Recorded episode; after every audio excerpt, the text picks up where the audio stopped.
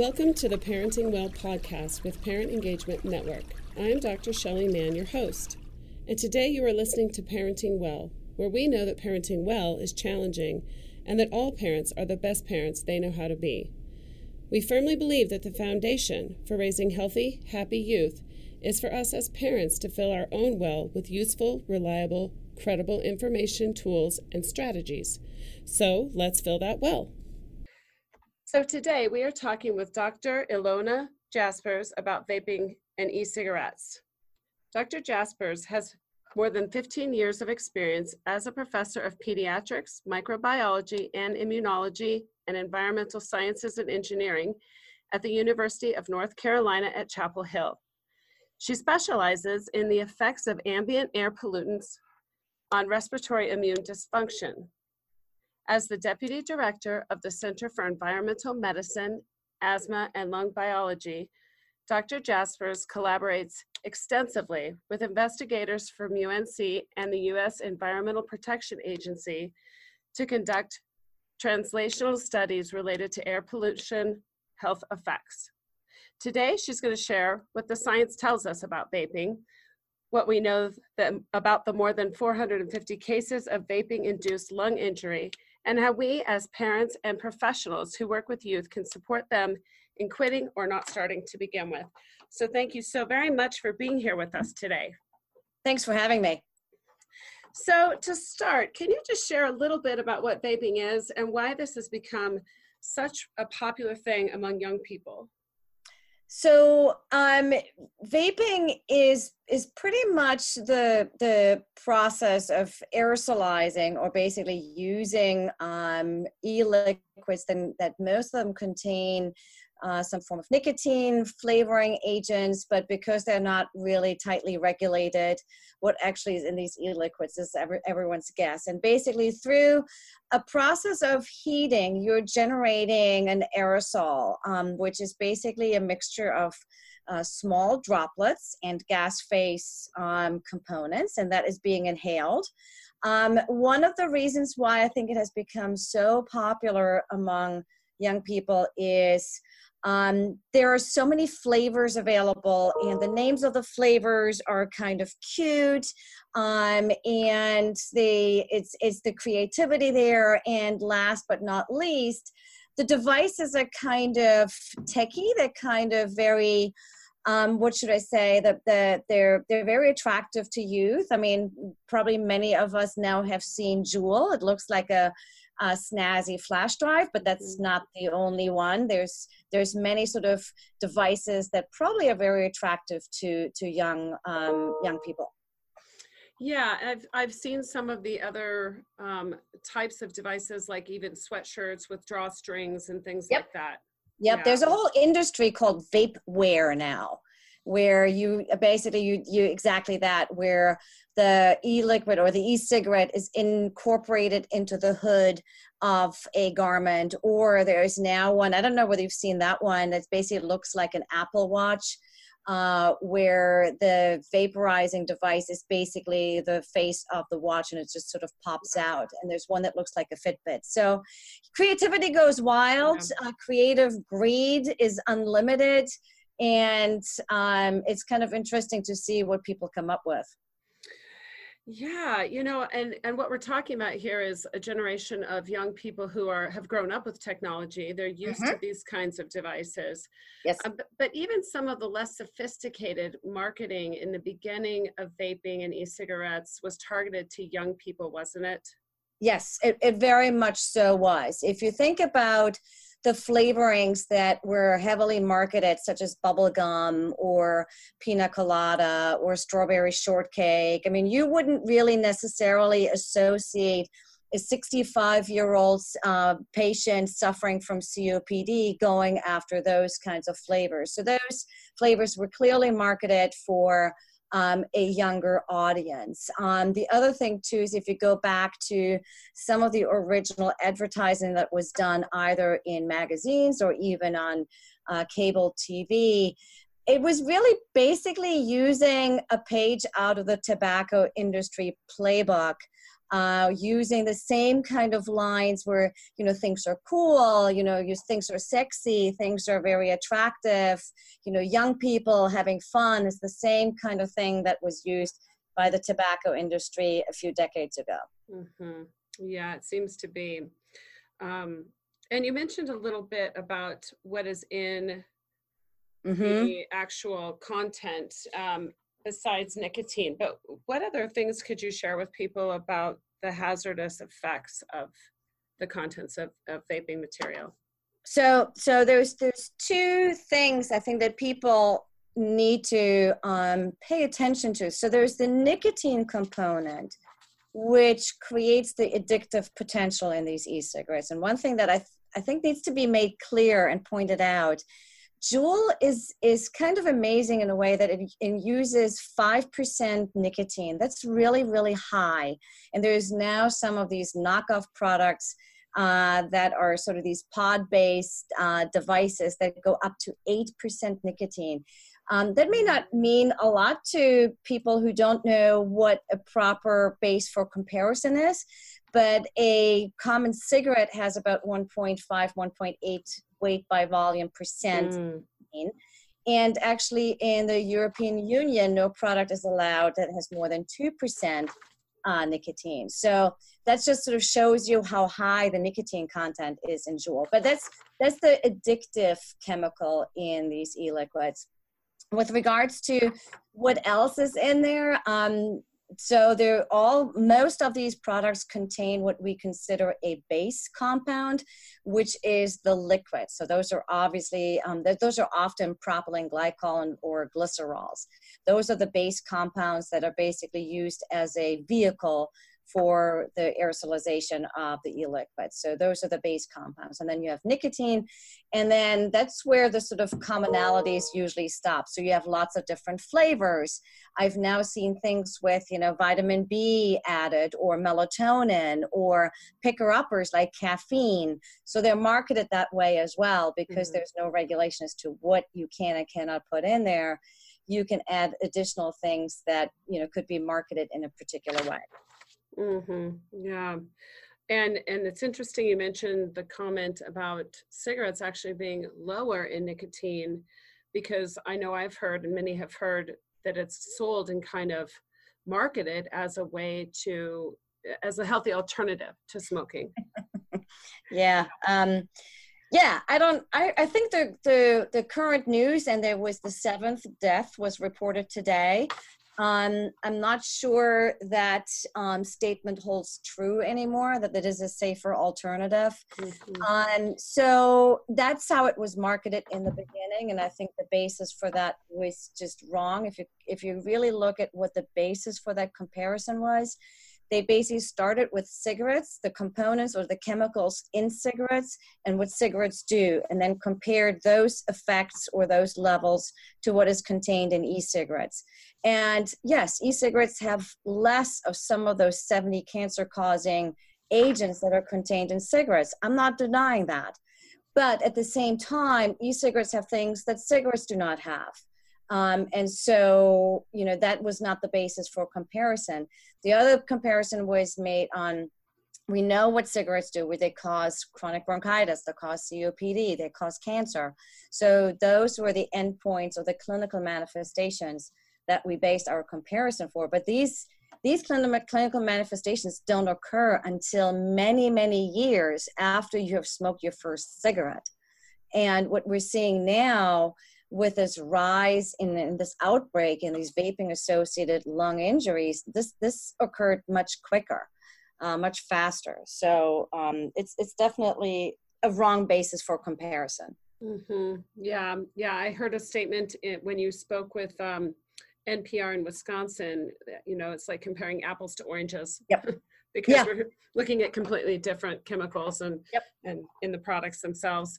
Um, so with that, is there um, is there something for people to know or understand as it relates to vaping a plant-based product um, versus vaping oils? So that's an interesting question. When you when you're talking about vaping a plant plant-based product, are you referring to vaporizing the actual plant or botanical. That or even THC in right. some format. So, so that's the diff. So THC can be contained in, again, in a sort of vehicle, in a liquid vehicle, such as propylene glycol or vegetable glycerin. Um, or it can, you know, there are there are other formulations of THCs which are oils, but they're usually not made for inhalation. Um, inhalation of an oil is never a good idea uh, because the lung is just not made to absorb oils. Um, and some people may have already heard about this, this manifestation of what's called lipoid pneumonia, where cells in your lungs just fill up with fats and lipids and are not able to do what they're supposed to be doing. So vaping oils is never, never, ever a good idea uh, no, no matter whether it is, you know, a botanical, whether it is nicotine, whether it was whatever, vaping oils mm-hmm. is bad. yeah, yeah. Um, and and you mentioned the the the seven deaths that have now been reported, and I know I've seen statistics that say up to 450 people who have cases of this vaping related lung injury. Um, it what do you think is going on here in terms of of that? Do you think it's more related to uh, thc or? Yeah that's that's an interesting question. I think the cdc actually just modified that number. They reduced it to about 380 but that's really more uh, those are that's absolutely confirmed or highly likely versus the ones that are suspected. So it's just a they just sort of changed the number a little bit but that really doesn't make a difference in my view. Mm-hmm. um, what what is going on here? That's a really interesting question. That's what everyone is asking right now. The cdc is working feverishly and they're doing a really good job trying to understand what is in these e-liquids or what component is common to many of many or all of those vaping associated lung injury cases um, and I think that's that's going to be difficult to do. But it, I'm I'm suspecting I don't have any uh, hard proof to to support the statement, but just based on my intuition, I would say it's not going to be one chemical, it's going to be mm. several chemicals because also the vaping associated lung injury, the manifestation is somewhat different in different cases. So, what is going on here? I think there are probably um, some contaminants or some chemicals that people are now inhaling that's causing this sort of chemical injury. And what do I mean by that? So this could be either contaminant in the THC uh, preparations that has been certainly has been suspected in the cases in New York City. Uh, but one thing that we also need to keep in mind is that the the the sort of vaporization process applies heat and whenever you have heat, you are causing a reaction or we term a thermal decomposition, where you basically have chemicals that are now being transformed into a new chemical. So even though the CDC may be doing the analysis of the initial, you know, e-liquid, what was actually inhaled may have been a different chemical because of this heating process. So it's very, very complex. Um, and I hope that CDC sort of will shed some light on it very soon. But my suspicion is it's because it is so widespread all over the United States and even the Virgin Islands. Um, I find it hard to believe it's going to be a single compound. I'm thinking it's going to be more of a general class uh, that may be causing um, some of these uh, these vaping related lung injury cases. Mm, that makes a lot of sense. And I think that when we look at that, there's many different, um, there's Juul and there's other knockoff companies that you don't mm-hmm. know all of the products, all of the things that are inside of these products. You don't necessarily know how they're interacting together and how that's yeah. affecting individual people. Right. Exactly. Exactly. I think one, you just pointed out a very important aspect that's not really considered either. We're sort of lumping all of these cases together as if the, we, these were like homogeneous populations, and they're mm-hmm. not. You know, some of them may have had a mild underlying disease, such as asthma.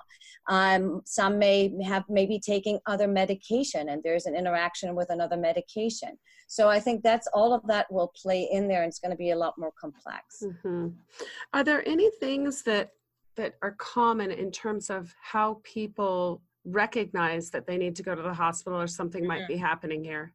Yeah, that's a that's a really interesting question. So, I, from what I understand, it's sort of common symptoms associated with pneumonia. So you have fever, chills, potentially night sweats. Uh, one thing that's interesting is that with some cases there seem to be uh, weight loss through diarrhea and vomiting. Um, another thing that seems to be different to like normal, like bacteria caused pneumonia, is this increase in um, circulating liver enzymes, which is usually a sign of uh, stressed out liver or liver injury. Um, and then obviously the, the radiological findings, you know, the mm-hmm. opacities on, on both lung, uh, lung sides and um, that sort of thing. So that's basically what the initial pneumonia looks like. Mm-hmm. Yeah, I think that's a good thing. I for you know our our organization serves parents and, and predominantly works with parents and professionals who work with youth and families. So yeah. just to kind of know what what are they looking out for and how can they see the symptoms or the signs ahead of yeah. time yeah it's funny it's sort of not, not funny haha funny but i've sort of mm-hmm. alerted one of my uh, very close friends her kid who goes to school with my daughter uh, junior in a local high school here just recently came down with vomiting and diarrhea and just couldn't shake it and still had you know had a little bit of fever and was coughing i'm like please did you ask him whether he's vaping? She's like yes i did. I said please ask him again make sure. So i'm seeing you know right. i'm seeing everything now but i think that people are alerted to this now especially parents when the kids are staying home and they're just not feeling good and you're thinking it's just a common cold or you know things is, things are going around in the school but asking the right questions is really important. Mm-hmm. yeah yeah definitely that's part of the whole parenting journey, isn't it? Kind of paying attention as much as you can to all the different things that could be going on and, and circling the wagons around them when you can. Yep, absolutely. Um, so, so one of the things that you mentioned earlier were regulations, because we have Juuls and we have these knockoff products, and regulating that um, is part of the problem in terms of there being all these things inside them that we don't know anything about. Um, and I know that a lot of cities around the country are are going through this process. Even here in Boulder County, we just just recently our city council has been meeting and have decided to go on with the ban on the sale of flavored e-cigarette products. Um, they're raising the minimum to 21, and in November we'll be voting on whether or not to increase the sales tax uh, by 40 percent do you think that these kinds of regulations can have a positive impact on people not using or as a cessation tool?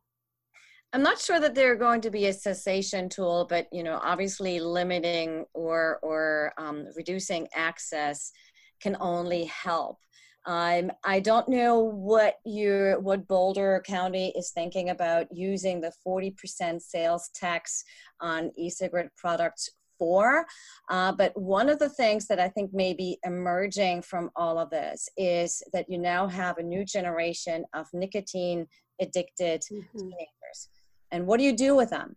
The most easy thing for them to do is switch to cigarettes because they're still going to be available, even though you know the age for buying cigarettes or tobacco products is 21. But the reality is they can probably get those.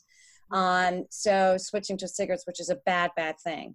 So I'm hoping that we are focusing more now on creative ways to help these kids that are now nicotine addicted to get over their addiction um, through you know all kinds of behavioral therapy and things like that uh, because you know a lot of those nicotine replacement therapies that you know i could use would i want to uh, quit smoking like a nasal spray or drugs like chantix or things like that are just simply not working or not even indicated in people under the age of 18 um, so will these will these regulations be a good cessation tool? They're, they're probably not going to help um, you know kick the nicotine addiction but I think it's certainly a, a step in the right direction, and I'm hoping that some of the extra taxes that will be collected, like like in Boulder County now, there's there's other proposals like that um, in other cities and counties, that that will be used to actually enhance uh, treatment for nicotine addiction in these teenagers. Yeah, that's a great point. And actually, even going towards some of the prevention efforts, I know that some of the marijuana tax dollars have gone toward prevention programs. So, yeah, I mean, you're in Colorado. You're ahead of the game, so so you know how to do this. Right. Hopefully so. mm-hmm. um, so the one thing that comes to my mind when I think about regula- regulations always a little bit of a, um, I think, somewhat emotional conversation for people because we don't want to we don't want to say we accept or we condone this and um, regulating it puts tight things around it for people, but then it also opens up this market of knockoff products that maybe cost less and we've talked some about how yeah. that could be problematic so uh, how do you know how do we find the balance between this kind of regulation and harm reduction around around um, other products that could not be regulated and still be very harmful yeah, so so that's a really interesting question because I think you're absolutely right. I think because Juul was so popular and access was limited and it was sort of you know sort of expensive it basically created a completely open window for these knockoff these less expensive knockoffs uh, which are even less regulated than a company like Juul and sort of pot- potentially contributing to the harm. Um, so I think we need to, if if if, and I'm not going to say that e-cigarettes are not a useful cessation tool. I think they may have a potential use, um, and I've always said this um, for someone who's let's say a pack a day smoker who wants to quit the habit sort of like as a harm reduction and a you know lesser evil. I'm not going to say that that's not true but if that's what we're trying to market it for or that's what the that's what the purpose is we need to regulate it in such a way and we need to market it in such a way and not create a basically free for all, anything goes, Wild West internet sales where anybody can buy basically buy anything. So I think if if the balance will be, you know, there are some randomized clinical trials going on and coming out now showing potentially, you know, there's the, the verdict is not out whether it is a good cessation tool or not, but let's say it is then it should be marketed and become available as such and not just basically to anybody at any time anywhere Right. You know, some of this reminds me of what we deal with when we're talking about anything that sort of becomes yeah. an epidemic. Like, yeah. I think about technology, um, and we were joking a little bit about, you know, social media and some of the ways in which that has so much power and influence. Um, one of the things that that really helped families in particular was just having some ideas in terms of how do you put rules and mm-hmm. structure around that like for example i know i've i'm hearing a lot of young people say that outside of it having more nicotine um, and being very easy to use and hide it's also something that they have like right next to them in their bed and, mm-hmm. and for a cigarette smoker you have to like go outside and have a cigarette right so right. I, I think even just some tips on these are some things you don't want to do. You don't want to keep it right next to your bed, just like you don't want to keep your cell phone right next to your bed and check it constantly at two o'clock in the morning. yeah, you know? and, and I think no, no, you're absolutely right, and I think I, I say that to my two teenagers as well. I said, you know, this generation is is really smart and has an incredible potential because they have all of the news and all of the facts and all of the information at their fingertips at all times literally because they have their phones with them all the time and they can fact check or find information at all times and they're really really savvy that way. So i think the way to really address this is educate them about this and tell them what this actually does and how they're how they basically are being used uh, by you know by by marketing and you know economic greed um, as as a potential um, you know source for for buying these products. So I think we you know educating and and and sort of appealing to the smarts of these teenagers. And i think they're we, you know we, we shouldn't sell them short. I think they they they will understand.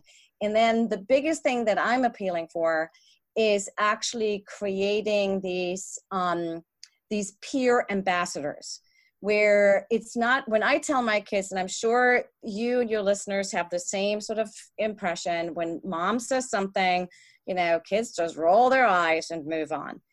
But if their friends tell them, hey, listen, this is really gross. I mean, that's why kids don't smoke because everyone else around them thinks it's gross. So if we now create or basically educate enough of these teenagers and create these peer ambassadors that are really propagating the message. I think that's how we can really address this this issue. Oh, that's so great that you said that. We have, and I actually interviewed for this program a young woman from an organization here in Boulder County called Youth for Youth. They're actually out of Broomfield, Colorado, and that's mm-hmm. exactly what their purpose is. Excellent. They have a they have a social media account, um, mm-hmm. Youth for Youth, on Instagram, and they send out messages and they speak at city council meetings and they share it with their friends. So I think you're absolutely right that young people don't always want to hear this directly from their parents. no of course not. And again i'm hoping that you know using some of these these tax dollars that may be coming in now actually supporting them and supporting some of their efforts um, and and really making it bigger and making it more uh, widely accept, uh, uh, available. I think that's a great idea. I love these kinds of initiatives. You know take the adults the top down approach out of it and and make it sort of peer pressure and peer ambassadors, which is why smoking is probably so unpopular now because it's not mm-hmm. accepted among peers anymore. Right. And what you said about kind of empowering young people and putting them in the place where they're hearing, look, you're being manipulated, you're being told things that aren't necessarily yeah. good. Yeah. Um, you have the power and control to have an impact um, could be really helpful. I think we've seen that, at least in some ways, I know we've seen that with other drug and substance uh, misuse, mm-hmm. where, you know, they don't like to be told that they're being marketed to and manipulated. So I think that yeah. that's really valid, um, a valid thing. Yeah, absolutely. So one of the things that comes to my mind, because I also have I have children, they're they're young adults at this point, but um, they're in the kind of 20 to 25 age range, but mm-hmm. that, that population is also using e-cigarettes quite a bit. Um, and so one of the concerns that I know I hear other parents say that I also have myself is what are the impacts of secondhand smoke? Mm. Yeah, so that is that is a lingering question. If you if you I mean you've seen people vape and there's this big cloud you know coming out of their mouth and, and it would be hard to imagine that there is not secondhand, um, you know, uh, e-cig aerosol exposure. I, I have not seen much in the research that's done. There were a few reports. I know there was some going on.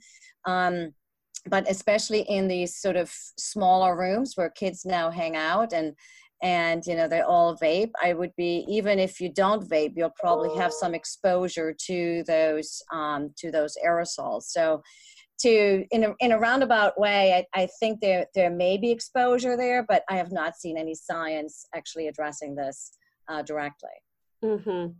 yeah and it seems to me that this is another one of those things that we might not know the outcome of exactly. until many years later yes yeah. yes and so the, the other thing too which is sort of like an interesting um, side effect to think about. Um, and I'm just going to tell you sort of like an anecdote from one of my um, other soccer parents' friends. Uh, the way she found out that her son was vaping was um, she basically cleaned the surface of her son's, you know, um, room's furniture, you know, the, the nightstand, the, the desk, and things like that.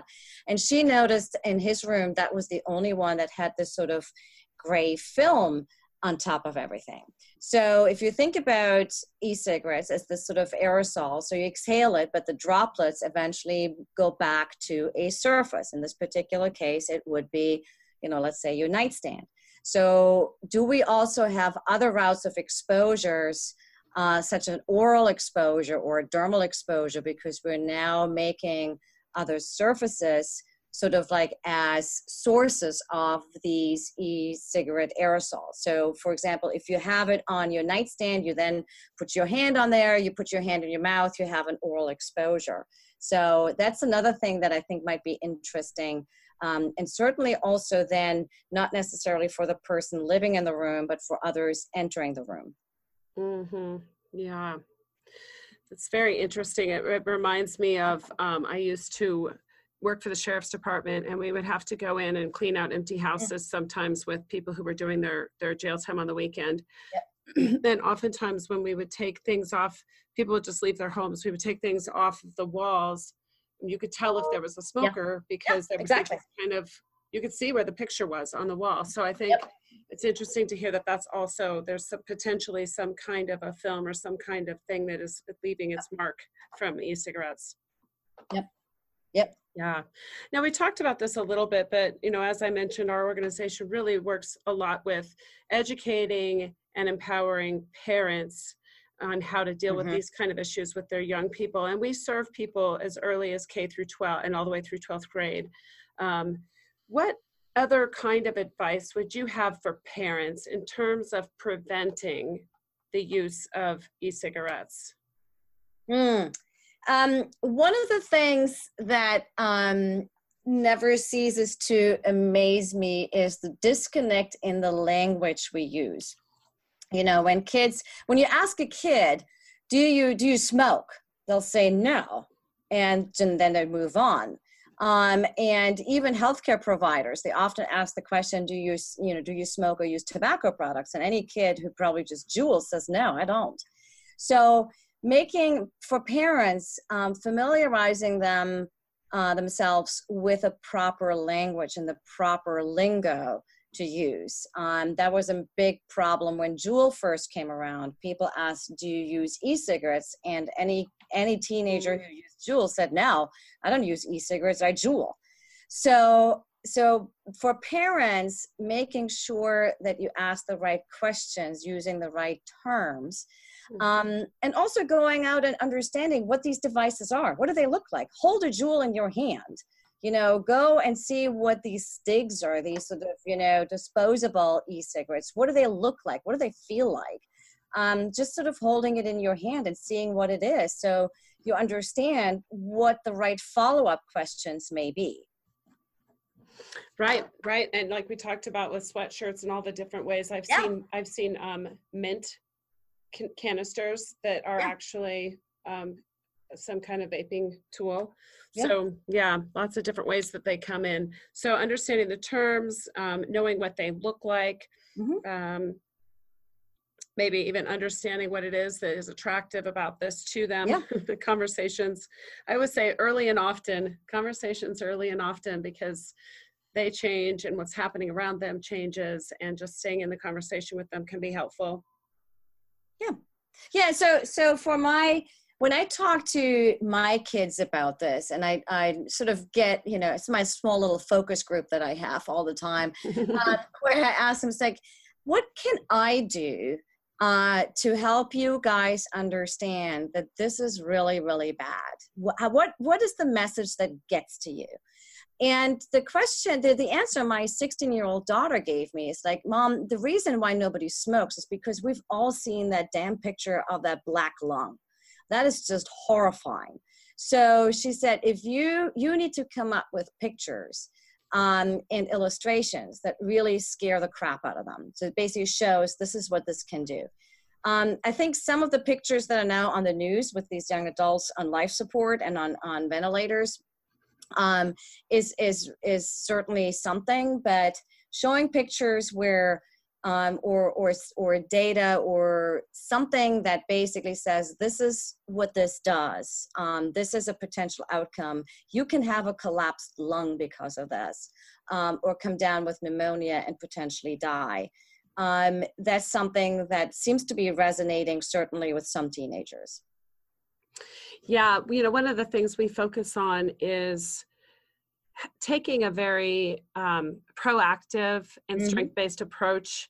And at the same time, as much as we know, even the data shows us that, like, things like just saying no to drugs didn't really work in terms of interventions.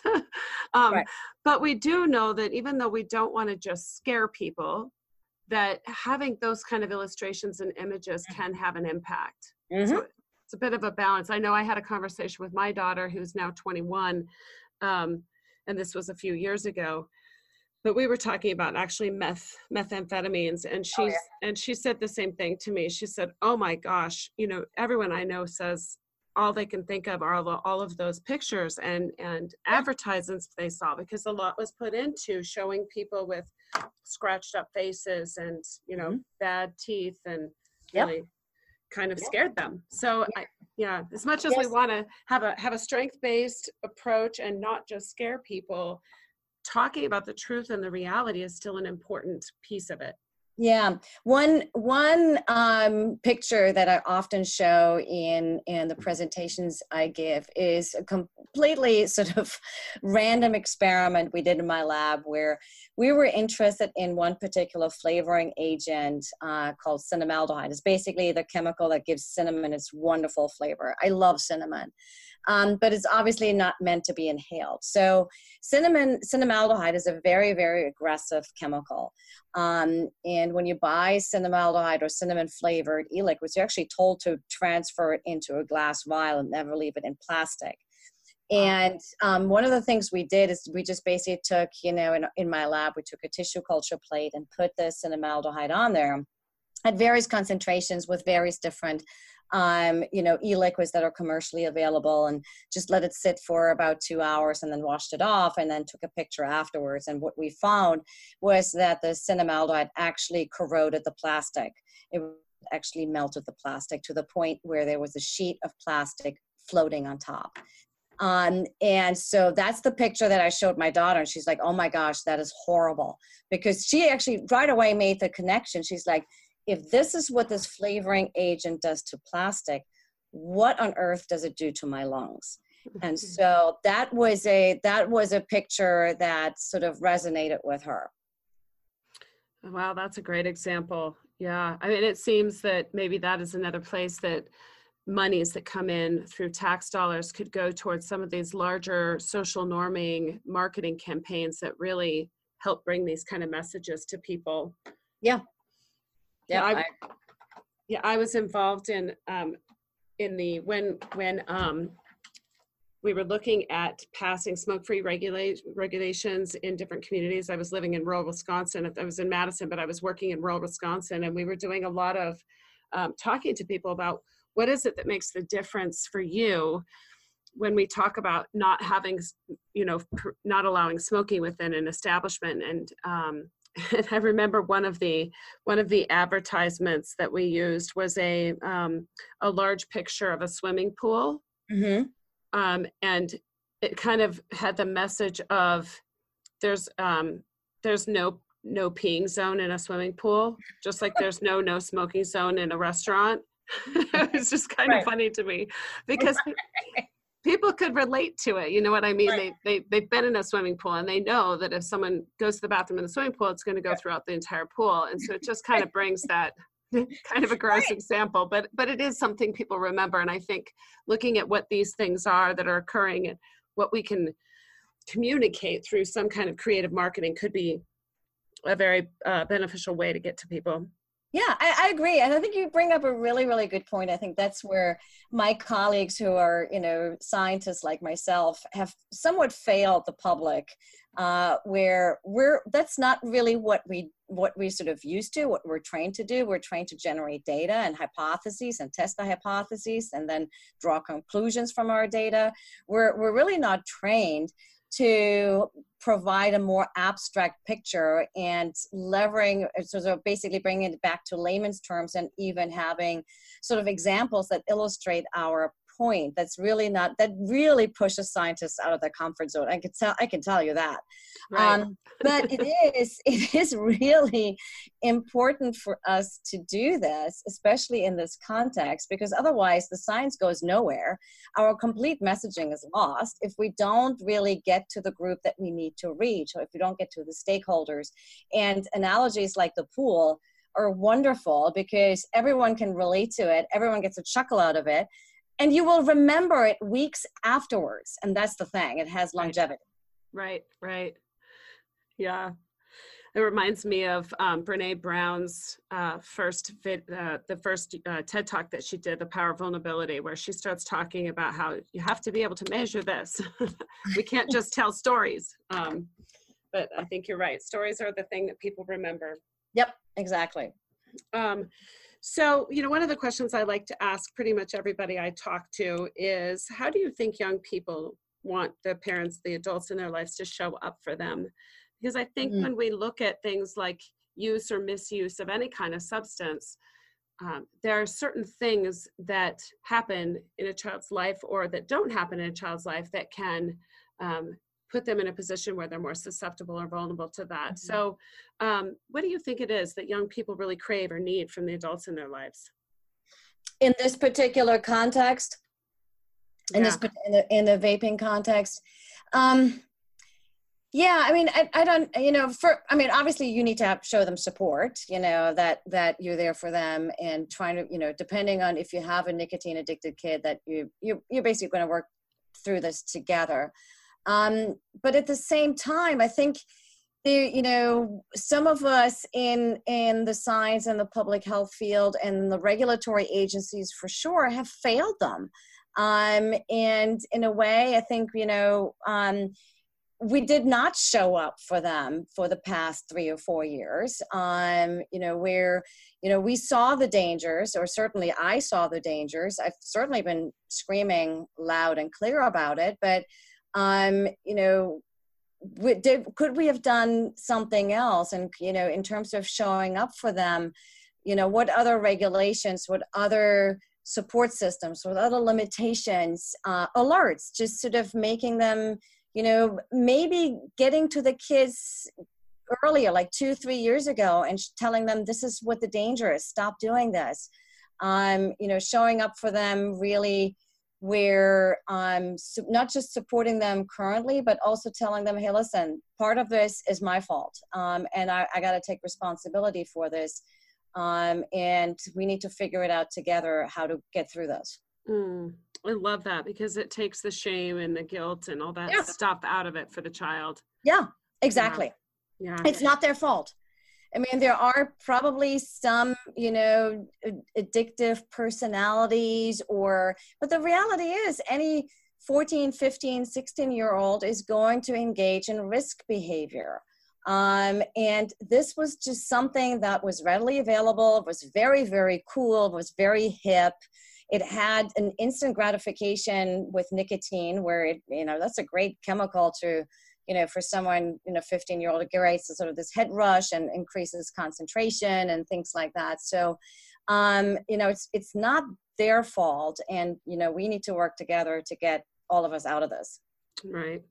You know you bring something up that i i really wanted to make sure i asked you it and that is what do we do if we are a parent and we have a child that is already hooked on on Mm. on vaping? Um and i and we you know we've talked uh, quite a bit about sharing with them the dangers and the harms but what kind of concrete things are available out there for parents Mm. in terms of treatment for those that are No, already that's you know that's that's an excellent question. I'm not a cessation expert and or nicotine dependence expert. Um, believe it, just a little side fact here. One of the leading pediatric nicotine dependence and addiction expert actually now works for Juul, but you know I just had to throw that in there. so, so um, Ironic.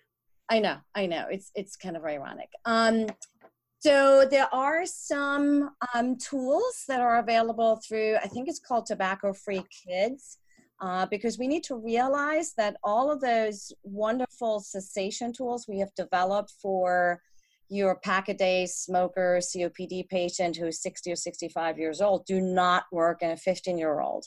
They're not going to call the 1 800 QUIT line. I don't remember the last time my kids used their iPhone actually to call someone. right Um, so, um, so there are now ways to do through Instagram, through Snapchat, through messaging. Uh, Tobacco Free Kids has some of those. The American Academy for Pedi- uh, Pediatrics has some of those tools as well. They're really more geared to um, the sort of more tech savvy teenage population, you know, videos, FaceTime, all of those things that kids do. And they're, so they're using those in the context of cessation and um, helping kick the nicotine dependence. Mm. That's great. So I will make sure that those kind of uh, notes are available to people who are listening right now um, to get more information about programs that might be more effective for young people.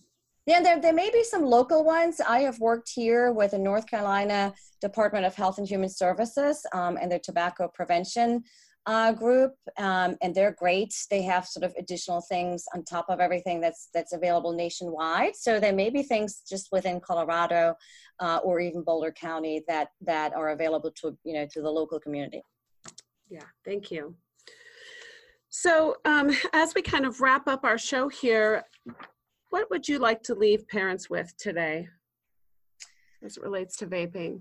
Oh, um, ask your kids what's going on. Um, if, if it's not, you know, sometimes it's they they feel more comfortable talking about you know some other kid in school and they don't want to rat them out and that's you don't want to want them to be become a snitch um, but you know try to make them aware that this is a this is serious. Um, this is really really serious. This is not just you know something that will fade away. This can have significant long-term permanent health consequences. Talk to your kids. Make them aware that this is this is real. This is serious um, and if they fess up to having you know, done this or vaping or um, you know are in a group that is potentially susceptible to doing that try to get them help or get them educated um, and and become involved. And you know literally again make sure you understand what these devices are what a Juul pod looks like. Hold it in your hands um, and just sort of become familiar with the terminology. Mm, that's great. Thank you. Yeah, that's one of the reasons we focus so much on education because you don't even know what questions to ask or what to look for right. if you aren't aware of what the issue is. Exactly, exactly. And the, the other thing, I talk to a lot of healthcare providers and pediatricians as well, because obviously when you have a teenager, they go to their yearly checkup and the pediatrician has the sort of closed door conversation you know, with them about risk behavior and things like that. And make sure that your pediatricians ask those questions because sometimes mm-hmm. they get a more clear or honest answer or their school nurses get a more honest answer than the than than you as a parent. Mm-hmm. Yeah. Use the resources in your environment, right? Absolutely. The people that are interacting Everyone. with your kids. Everyone. Oh, well, thank you so much for being here with us today um, and sharing you know your background your experience the research that you've seen kind of where this is going. Um, before we let you go today dr jaspers is there a way that people can reach out to you or somewhere where they can kind of stay up to date on uh, the things that you're doing? Um, i have i'm i'm at unc in Chapel Hill, um, and I believe my information is available on the website. Um, I try to highlight, and the the UNC um, Health News tries to highlight things that I've done. Um, and there is um, there is the NPR podcast, the NPR um, interview that we just did the other day, which was great. So there's some some other sources uh, that are available that I've done in the past. Wonderful, wonderful. Thank you. Thanks for having me. We want to thank Radio 1190 for letting us use their space. If you like what you heard today and want to become a sponsor or make a donation, you can find us at penbv.org. That's P E N B V.org. We hope today's conversation has added to your parenting well. Having a well of resources leaves us more engaged, educated, and empowered to support our children in being strong, resourceful, confident, and resilient in the face of life's many challenges and adventures. I'm Dr. Shelley Mann, and you've been listening to Parenting Well podcast. Until next time, happy parenting.